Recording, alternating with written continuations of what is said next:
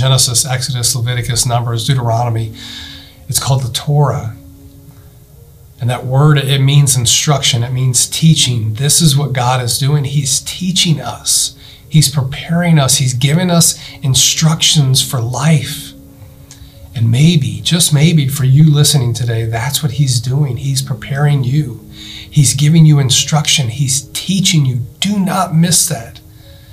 If you're not where you want to be and you're not where you were, you're right there in the middle. You're right there in this holding, holding pattern. Do not miss out. He is doing a work inside of you. Are you listening? And so here he is preparing these people, and he's leading them to this land uh, where they're going to be.